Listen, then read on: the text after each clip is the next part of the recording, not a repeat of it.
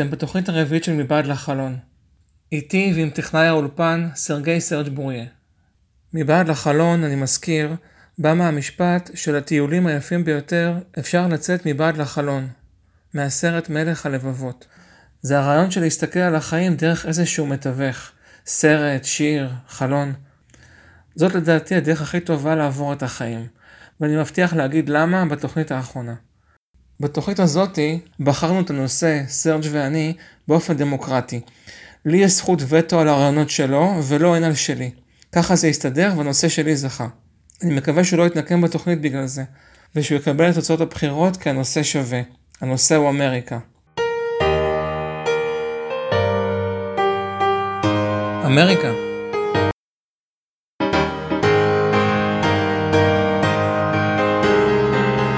ארצות הברית, אמריקה.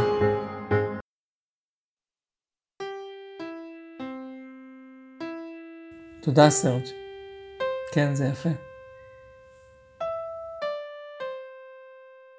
בחרתי באמריקה. במיוחד בימים ובשנים כאלה, כשהיא על הקרשים. כשמשמיצים אותה בכל מקום. כי אמריקה, אני חושב, היא מגדלור שאליו אנחנו מסתכלים מים סוער. אפילו בלי לשים לב.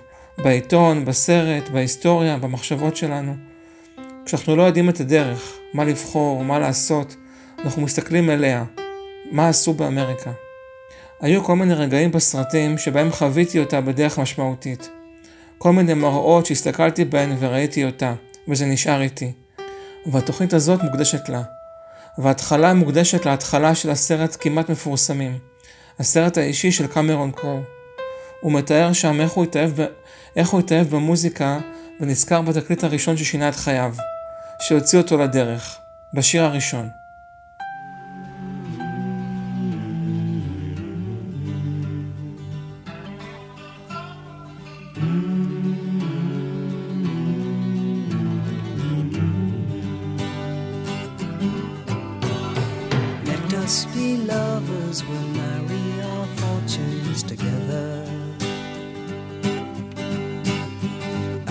Some real estate here in my bag. So we bought a pack of cigarettes and Mrs. Wagner pies and walked off to look for America.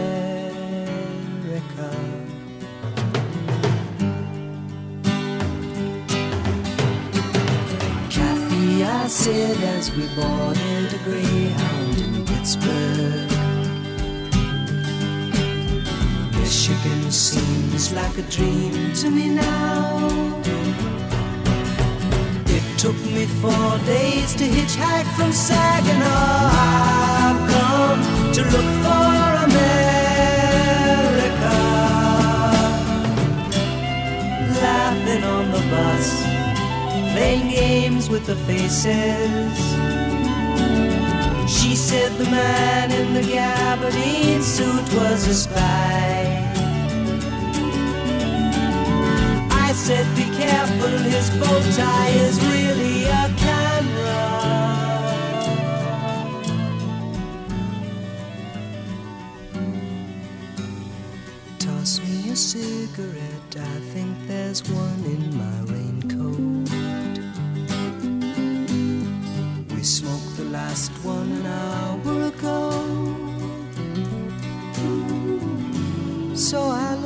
the scenery.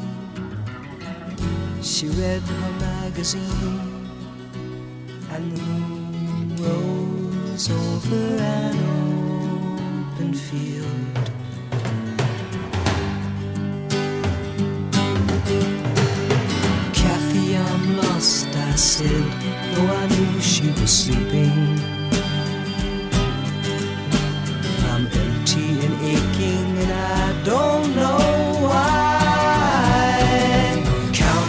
cars on the New Jersey Turnpike, they've all come to look for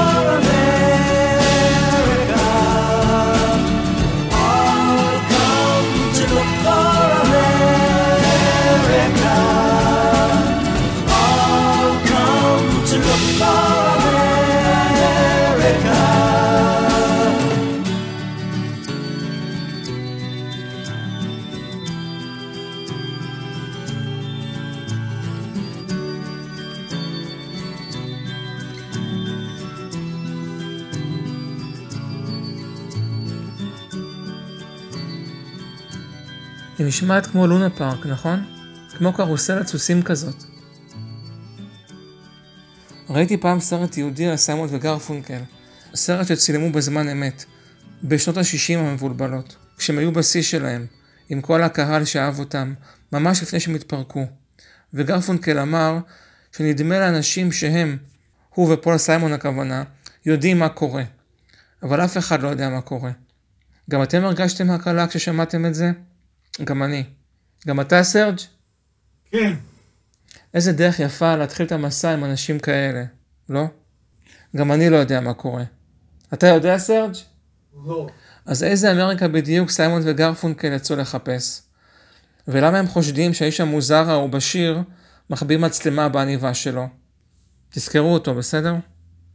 מבחוץ, מרחוק, מאוד מרחוק, נדמה לי שאמריקה נועדה למהגרים. היא מקום שאליו באים. מי שנולד בה לא יכול להעריך אותה, ומי שבא נמצא במיעוט כשהוא מגיע, והמיעוט רואה. אברהם אפנר אמר לנו את זה, המורה היקר שלי. גם לא מישהו אמר את זה, איזה פרופסור איטלקי שניסה להסביר מה כל כך מיוחד ביהודים שבגולה. המיעוט משקיף מבחוץ דרך החלונות על המסיבה שבפנים. אחד הבמאים המפורסמים ביותר שהיגרו אליה היה פרנק קפרה. הוא בא מאיטליה, מכלום, בלי כלום, והרגיש שאמריקה הצילה אותו. אפשר להרגיש את זה בסרטים שלו. אצלו, הפוליטיקאים, בעלי ההון, העיתונאים הציניים והמתוחכמים, מנסים להרוס את אמריקה, והאדם הפשוט נלחם בהם כדי להזכיר לה שהיא טובה מזה. זה מה שפרנק קפרה ראה בה, שהיא מגדלור בחושך. אולי זה מה שסיימון וגרפוקן חיפשו במסע שלהם, לראות את אמריקה מהספינה, דרך עיני המהגר. להרגיש את ההבטחה שעכשיו יהיה בסדר. זוכרים את הסוף של עשר חיים נפלאים? הסרט שמקרינים באמריקה בכל חג מולד? זה סרט שלו. ג'יימס סטיוארט ויתר שם על החלומות שלו, ונתקע כל החיים בעיירה הקטנה שבה הוא נולד. הוא איש טוב, שעובד בבנק, והוא עזר, והוא עזר שם להרבה אנשים, אבל כוחות הרשע סוף סוף גברו עליו, ועומדים לשלוח אותו לכלא, ואת העיירה לאבדון. הוא מנסה להתאבד, אבל מלאך בשם קלרנס, שעוד לא קיבל את כנפיו, קופץ אחריו לנהר ומציל אותו. איך הוא משכנע את ג'יימס סטוארט שהוא טעה שהוא קפץ? הוא מראה לו איך העיירה הייתה נראית בלעדיו. כמה אפלים היו החיים שלהם בלי הנפש שלו ביניהם. זה חג המולד, והוא משתכנע, וכמו נולד מחדש, וחוזר הביתה בריצה, ומתאהב בהכל, אפילו בצרות שלו, ואז מגלה שכל העיירה התגייסה לעזור לו.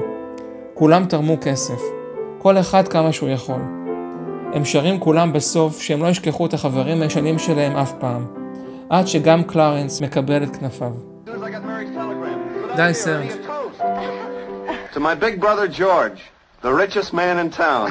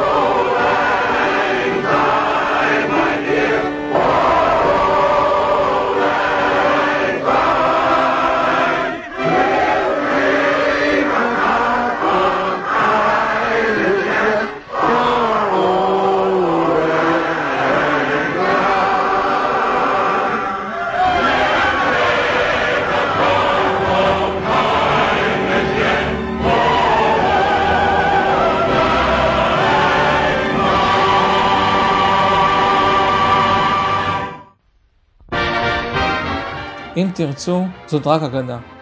כי מה עם האנשים, ש... האנשים שכן נשכחו? אמריקה מלאה בהם. המורה היקר שלי, אפנר, גר שם איזה תקופה.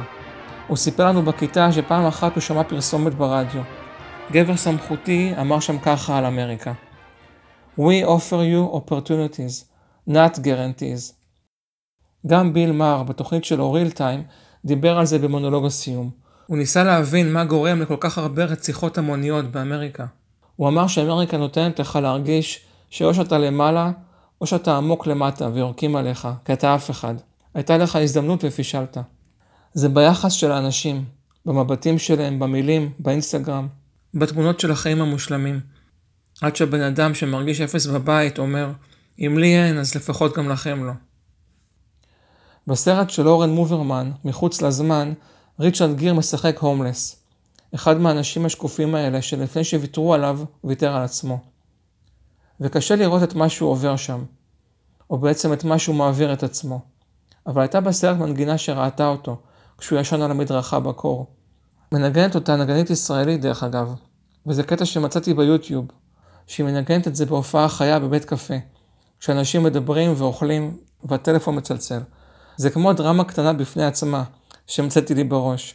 איך המנגינה הזאת מנצחת את הרעש והזלזול, ואולי גם את הציניות, ואת הלבבות הקרים של האנשים שם בקפה. כל כך הרבה חמלה יש בה, שמנגנים אותה על מסור. Uh.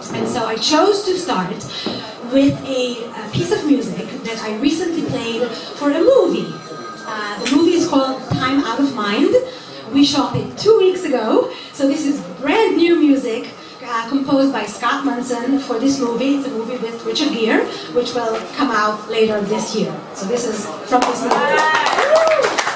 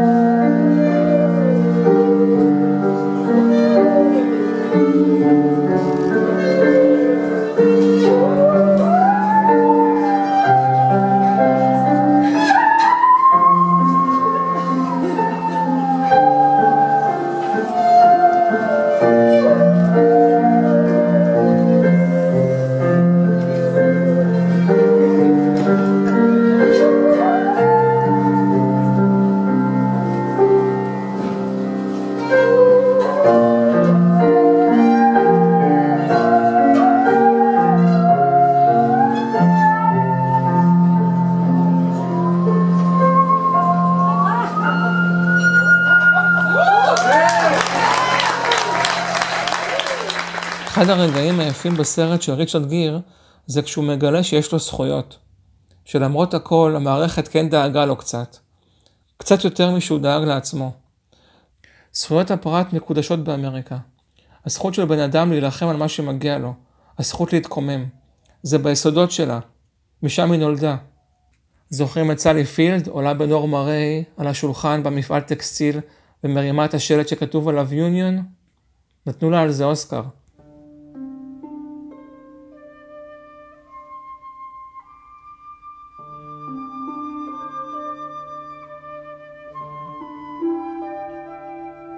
זוכרים את מרלון ברנדו בסוף של חופי הכרך? הבריון שמתייצב נגד המאפיה, ששלחה אותו להטיל טרור על עובדי הנמל, שחוטף מכות רצח, שצריכים להרים אותו משני הצדדים בסוף, כדי שהוא יעמוד על הרגליים, חצי מת, אבל חופשי לגמרי, ויעמוד בתור לעבודה. גם הוא קיבל על זה אוסקר. המנגינה ברקע היא משם. איליה קזאן ביים את זה. מהבמאים הכי מוכשרים שהיו בהוליווד, שידע שהוא כזה, שחטא חטא נורא. בצאת המכשפות של שנות החמישים, כשאמריקה רדפה את כל מי שנחשד כקומוניסט שרוצה לפגוע בה מבפנים, הוא היה מאלה שהלשינו כדי להמשיך לעבוד. הייתי בהרצאה עליו של דוד גורביץ'. הוא דיבר על איך שבסרטים שלו, אמריקה היא הדף החדש, שצריך להילחם עליו שישאר נקי, בלי מלאכים. הוא חזר על זה הרבה פעמים עד שאנשים בקהל ביקשו שישתוק כבר, שייתן לראות את הסרט. קזן עצמו קיבל בסוף אוסקר על מפעל חיים. כשדנירו גמר את הנאום וקרא לו לעלות לבמה, רק חצי מהאולם קם על הרגליים ומחא כפיים. החצי השני נשאר לשבת בהתרסה ובשקט. ניק נולטי למשל. גם אני נקרעתי מבפנים. קמתי אבל לא מחאתי כפיים. או שמחאתי כפיים ונשארתי לשבת, אני לא זוכר. הייתי בשניהם. איליה הקזן הגדול לא הצליח להוריד את הכתם של מה שהוא עשה. עד הרגע האחרון.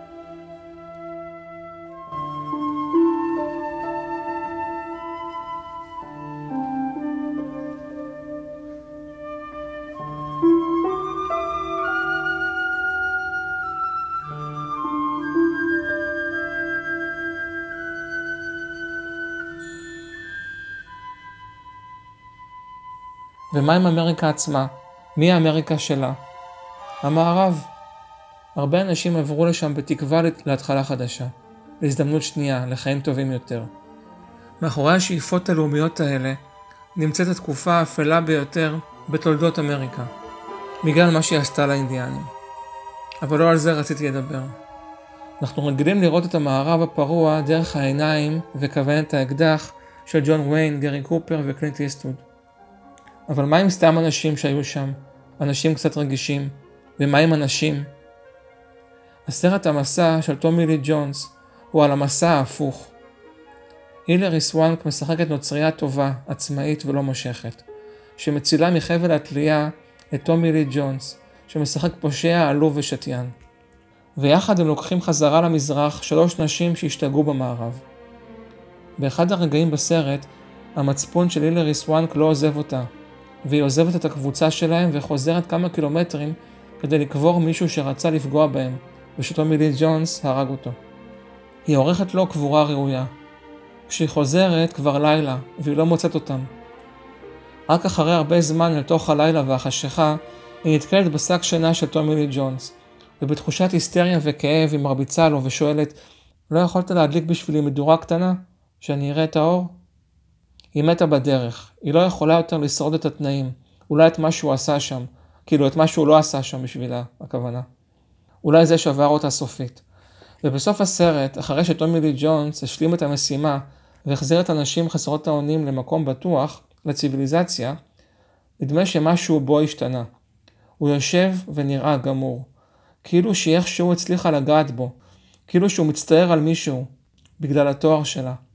כאילו שהוא מצטער על כל המערב הפרוע. והוא לא יכול לחיות עם זה. הוא משתכר ועולה על רפסודה קטנה בדרך חזרה מערבה, כי הוא שייך לשם. הוא נשאר קשה כמוהו. הוא מקלל ויורה בשנאה לעבר התושבים שנשארו על גדת הנהר. מישהו אחר שאיתו על הרפסודה נתקל בלוח אבן. זה המצבה שלה, שהוא קנה בשבילה. עם השם, השנים שהיא חיה, זה כמו הסיפור שלה, החלק שהיה לה בעולם, ובלי סיבה הוא בועט בזה בזלזול מחוץ לרפסודה, והמצבה נופלת לנהר, ואין יותר כלום ממנה, מהטוב שהיה בה. אין מי שישמור על זה, והאור בעולם כולו נחבא.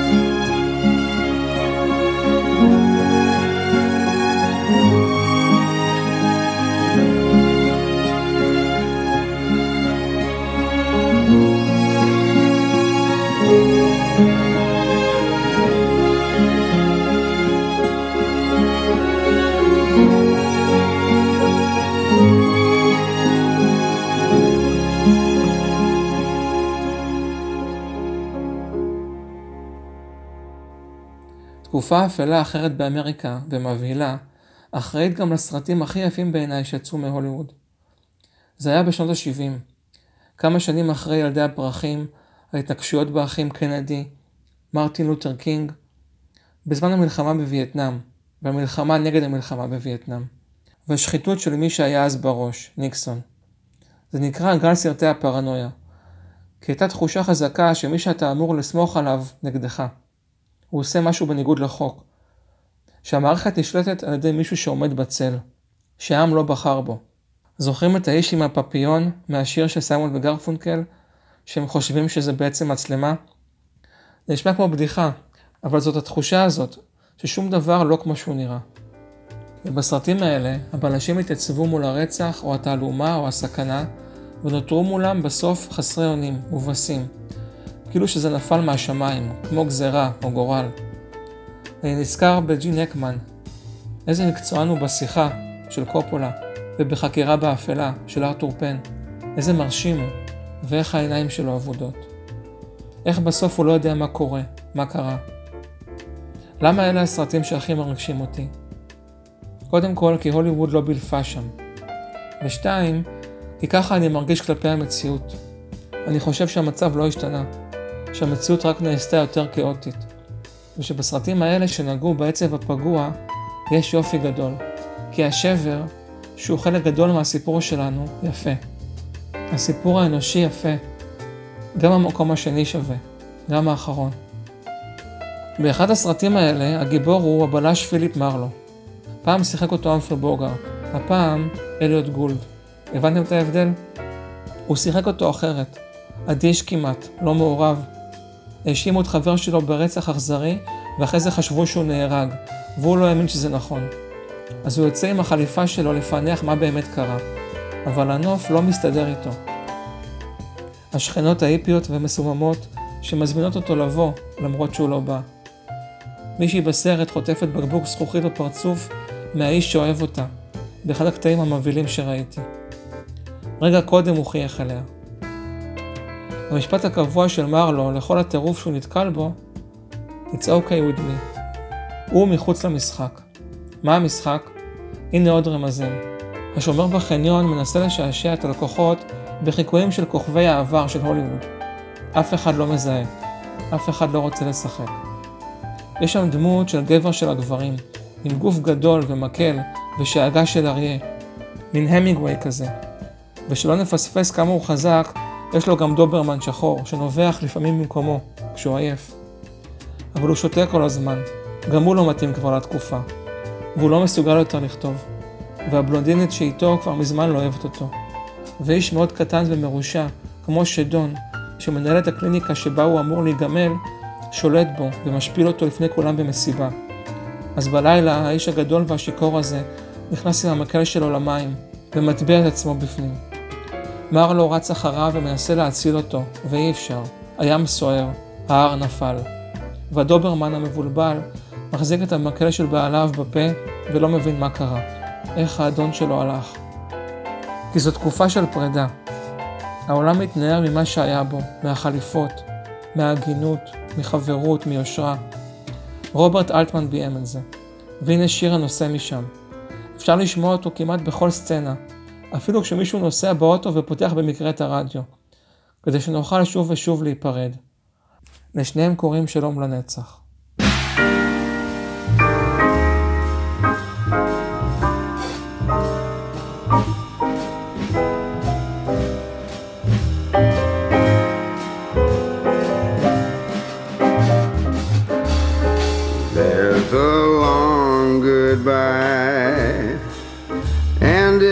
Happens every day when some passerby invites your eye to come her way. Even as she smiles a quick hello, you let her go, you let the moment fly. Too late, you turn your head, you know you said the long goodbye. Can you recognize the theme on some other street? Two people meet as in a dream, running for a plane through the rain. If the heart is quicker than the eye, they could be lovers until they die. Too late to try. When a missed hello becomes a long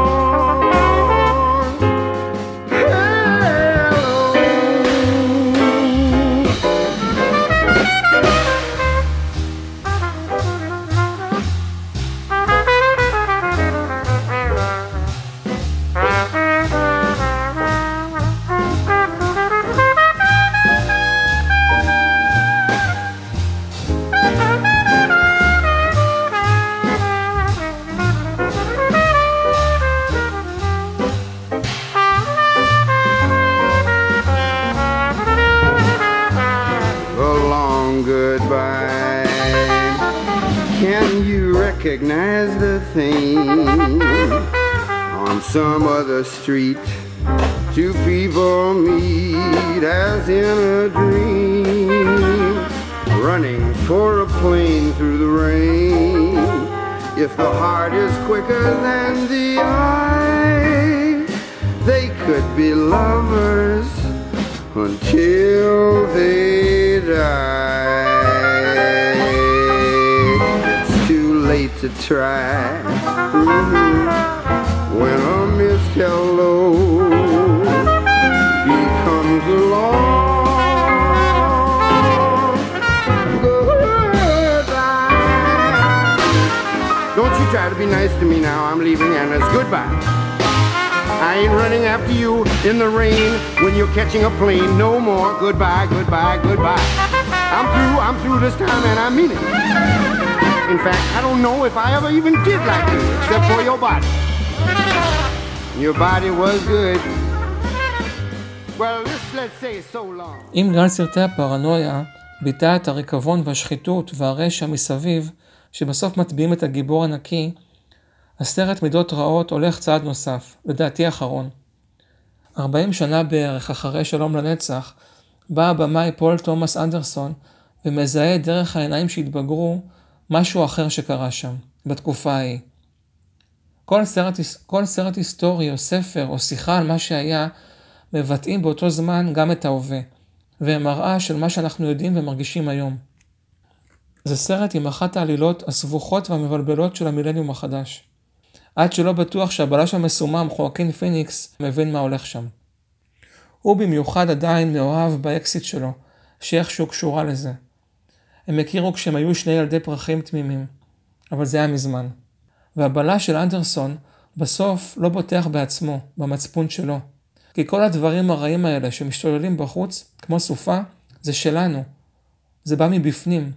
ירשנו את זה. קראתי את זה בביקורת של ישי קיצ'לס מישראל היום. הוא כתב משהו כמו שסופו של כל דבר שהוא יפה להירקב. משהו בפנים אצלנו מתקתק מהרגע הראשון. משהו שמתישהו יהיה רעב וכבר יטרוף את הרעיונות והרגשות הכי נעלים שלנו.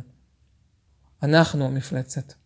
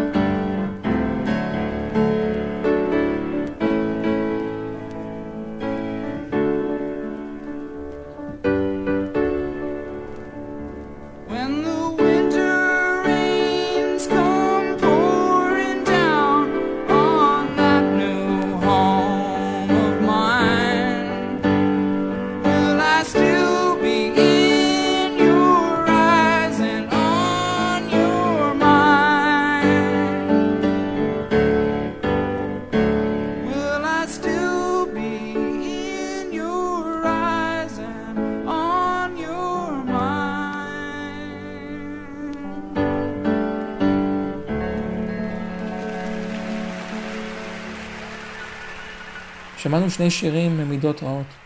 לא רעים בכלל.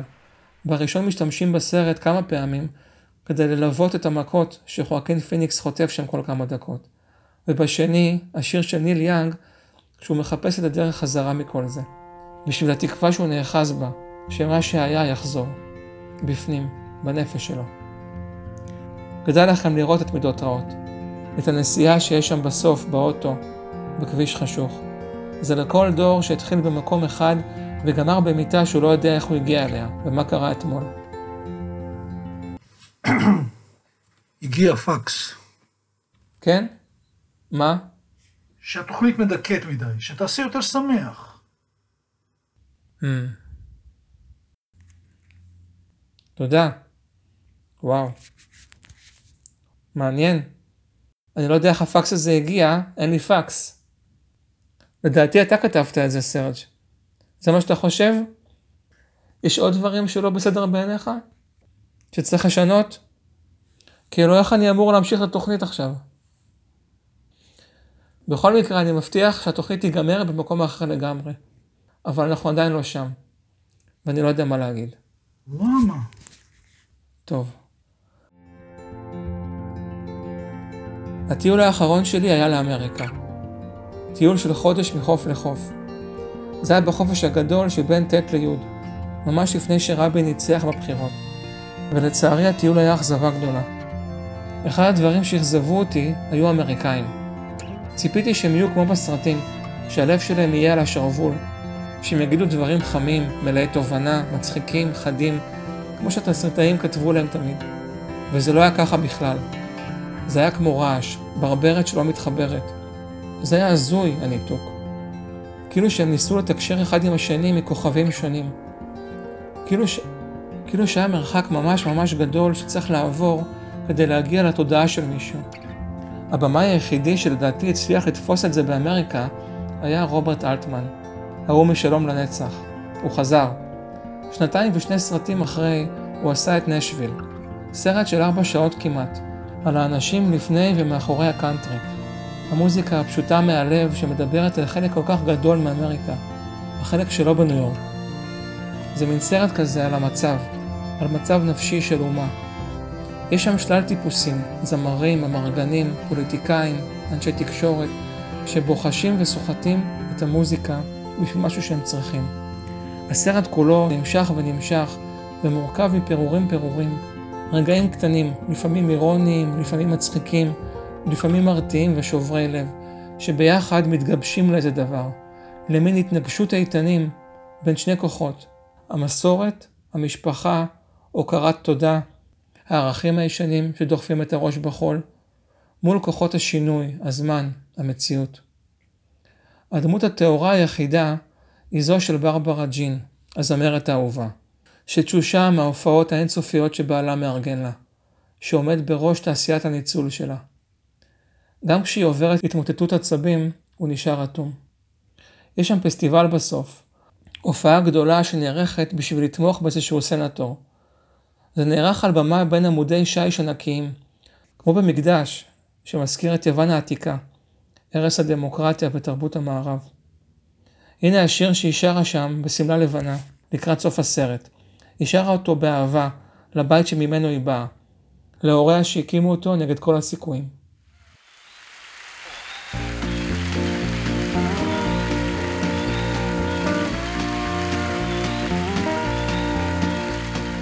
Mama and Daddy raised me with love and care. They sacrificed so I could have a better share. They fed me and nursed me and sent me to school. Mama taught me how to sing. Daddy lived the golden rule. When I think of the children alone and afraid, abandoned and wild like a fatherless child, I think of my mama and how she could sing harmony with my daddy. Our laughter would ring down the highways, on the beaches, just as far as memory reaches. I still hear daddy singing his old army songs. We laugh and count horses as we drove along. We were young then, we were together. We could bear floods and fire and bad weather. And now that I'm older, grown up on my own, I still love mom and daddy best, my Idaho. Home. Mama grew up on the prairies of Kansas. She was tender and dust and tornadoes blew round her, but they left her straight up on her feet. My daddy grew up on his own, more or less. His mama died when he was just 11. He had seven sisters to raise him, but he dreamed of his mama in heaven. His daddy drank whiskey and had a sharp eye. He sold chicken medicine farmers would buy. Together they hunted the fields and the farms. When his daddy died, my daddy rested in my mama's arms. Down the highways, on the beaches, just as far as memory reaches. I still hear daddy singing his old army songs. Laugh and count horses as we drove along. We were young then, we were together. We could bear floods and fire and bad weather. And now that I'm older, grown up on my own, I still love mom and daddy best, my home. And now that I'm older, grown up on my own, I still love my mom and daddy best, and. For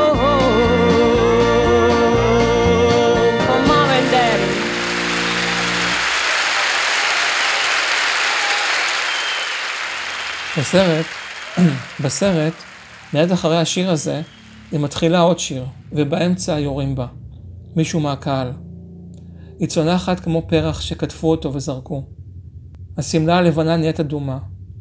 אנשים בקהל צורכים בהיסטריה, אבל הזמר הוותיק שעמד לידה, מבקש מכולם להישאר רגועים. הוא מלא בדם שלה. זה רעיון עתיק כזה, ולשם כל הארבע שעות מובילות. שכשחברה שלמה איבדה את הצפון והפכה לסדום ועמורה, לוקחים לה את הפרט הכי תמים שלה. וברברה ג'ין, שהיא כמו עפרה חזה שלנו, הוקרבה כמו שא במזבח. הייתה שם דמות כזו של זמרת אחרת לגמרי, שחיפשה כל הסרט הזדמנות לפרוץ. משחקת אותה ברברה האריס, והיא מנצלת את הרגע הנורא כדי לקחת את המיקרופון.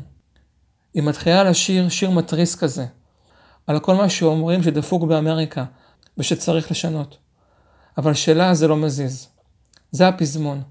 וכאילו מיד הריק המחריד מתמלא בעוד שיר קאנטרי מאלחש ומבדר, שנשוויל טובה בלייצר.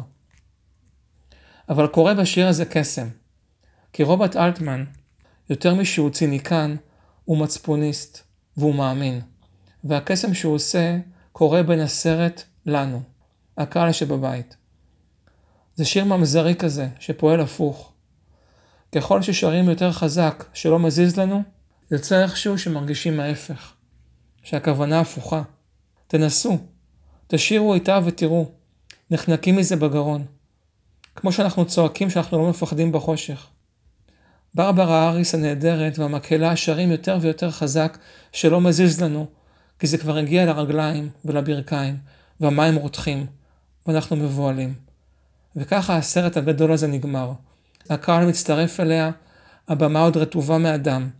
המצלמה עולה לאורך עמודי הפרטנון המקומי, כשההמנון לאדישות נכנס לאוזניים וממלא את הלבבות, והעדים שלו, הזעקה האמיתית שמגיעה מנשוויל, בסוף של נשוויל, שאי אפשר יותר ככה, נוגעים בשמיים. You say this train, mm-hmm, give out right. It don't worry me. And all the world is taken side. It don't worry me. Cause in my empire, life is sweet. Just ask any bomb you meet. You may say I ain't free. Well, it don't worry ever seen. It don't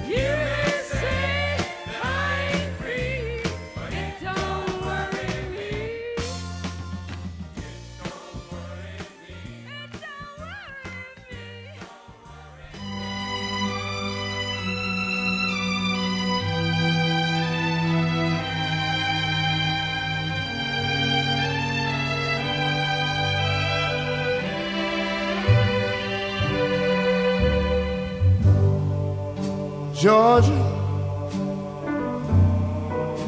Georgia, the whole day through. Just an old sweet song keeps Georgia on my mind. Georgia on my mind. I said, Georgia.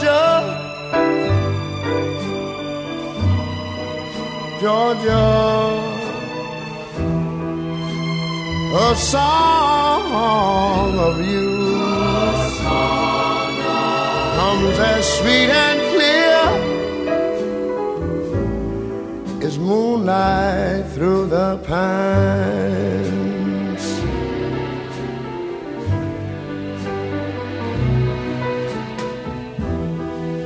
Other arms reach out to me.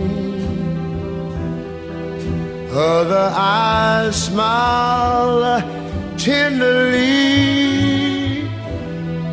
Still in the peaceful dreams I see the road leads back to you. I said, Georgia, oh Georgia,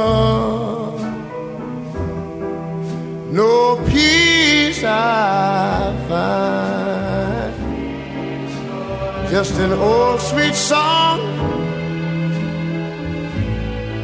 keeps Georgia on my mind.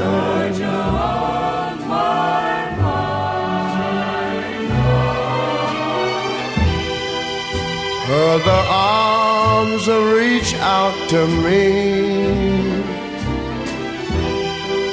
Other eyes smile tenderly. Still in peaceful dreams I see the road leads back to you.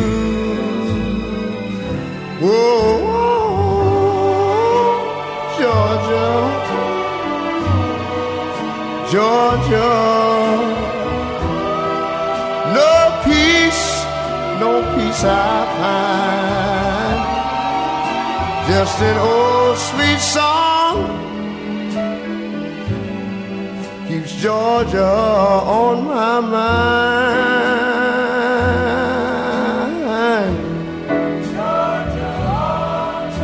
Say just an old sweet song keeps Georgia on my mind.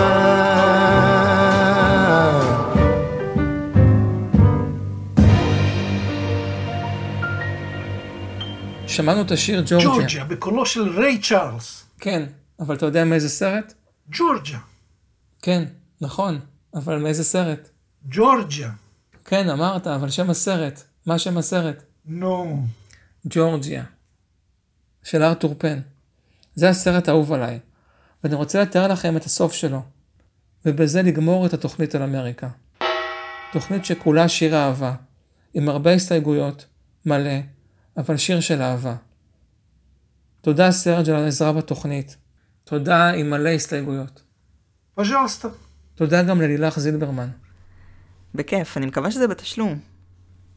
הם היו שלושה חברים ממזרח שיקגו, שאהבו בתיכון את ג'ורג'יה, שטענה בתוקף שרוחה של איזדורה דנקן התגלגלה לתוכה, שהתנגדה לכל מה שבורגני, ושתכננה שהם יכבשו את העולם. הרבה עובר עליהם שם, בעשור של שנות ה-60, והחיים בסרט הזה מבעיטים, מופלאים, מבולגנים. עכשיו, בסוף העשור, בסוף התוכנית שלנו, אנשים כבר הולכים על הירח, וכל חבר יושב עם משפחתו בקומזיץ ליד הים, בלילה. היא רצתה לאהוב את שלושתם, ובסוף, לאחר שהביאה ילד עם תום, נישאה לריצ'רד, והחמיצה ורבה שוב ושוב עם דנילו, היא בחרה בו, שאהב אותה תמיד יותר מכולם. המזוודה של דנילו מתחממת על אש קטנה. למה? חכה. הוא בא מיוגוסלביה, כילד, ותמיד קרא למקום הזה אמריקה, כאילו שזה נס גדול. אחרי שהוא רב עם אבא שלו, כשהתיכון נגמר, המזוודה זה כל מה שהוא לקח מהבית, והוא נצמד אליה חזק כשהוא איבד את ג'ורג'יה, את הדרך שלו, וכשכמעט הוא מת. עכשיו הוא סוף סוף הפך לבן זוג שלה ולאזרח. השארת הכל שם, האזרח פרוזור? היא מתכוונת למזוודה. אמרתי שכן. בטח החבאת קצת באיזה מקום. רק את זה? הוא מוציא את החליל הישן ומנגן את ההתחלה של העולם החדש, מנגינת נעוריהם. ריצ'רד אומר שאיזה מוזר זה יהיה שיום אחד הם יסתכלו על כל זה ולא יזכרו כלום. הוא אומר שהוא כל כך אוהב אותם ומתחיל לבכות. אשתו מצטרפת אליו. היא אומרת שהיא למדה לבכות ממנו, ומספרת שהוא רוצה שלושה ילדים, שני בנים ובת. נחשו איך יקראו להם? ריצ'רד מתעשת ואומר לג'ורג'יה ושני חבריו שהם הולכים להיות סנדקים, ואז אם הם לא יבואו לביקור הם ירגישו אשמים. כשנעזוב את הקולג' נבקר. בדרכנו, לאן שהוא. ג'ורג'יה מסתכלת לשמיים. דני לא, לא מבין. הוא אמור להתחיל ללמד שם ספרות אנגלית. נעזוב, עוד לא הגענו. חשבת שאשאר בדרום לנצח? בחייך מותק, זו ארץ גדולה. הפעם זה המהלך שלך. הבא יהיה שלי. היא גם האישה שאני הכי רציתי להשיג. סוערת, חולמת ונופלת, וחולמת מחדש. חופשייה. אני מרגיש כלפיה בדיוק כמו בשיר שהוא כתב לה פעם. אני אוהב אותך, כמו שהעולה לרגל אוהב את ארץ הקודש, כמו שהנווד אוהב את מדודיו, כמו שהמהגר שהנני האוהב את אמריקה, והעיוור את זיכרון ימי האור. אבל בשביל להבין למה היא אמריקה שלנו, חכו ממש לשנייה האחרונה של הסרט. יודע מה עוד לא עשינו? הרבה דברים. בדיוק חמוד. האש תופסת את המזוודה הגדולה, מטען חייו, משאירה את כל מה שקרה מאחור, וג'ורג'יה קוראת בטבעיות, בהנחת רווחה, באושר, אל הלהבות הגדולות. טוב, אתם כבר תשמעו. Just this.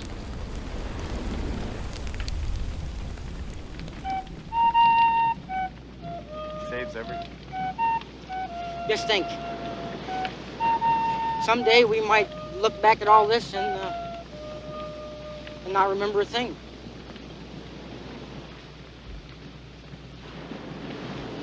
I just love you all so much. Now what? I never cried till I met him. He says he wants to have three kids. Two boys and a girl. And you know what he wants to name them? All right, all right.